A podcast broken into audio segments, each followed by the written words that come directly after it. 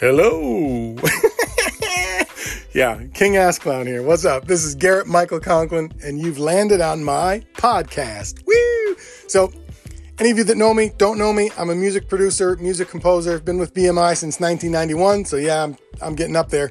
Uh, but my podcast is all about my experiences over the last year and going forward uh, with how to really build up your streaming game in, in realistic terms. So I share real numbers, real stats, real strategies that I've tried that have been successful and that have failed.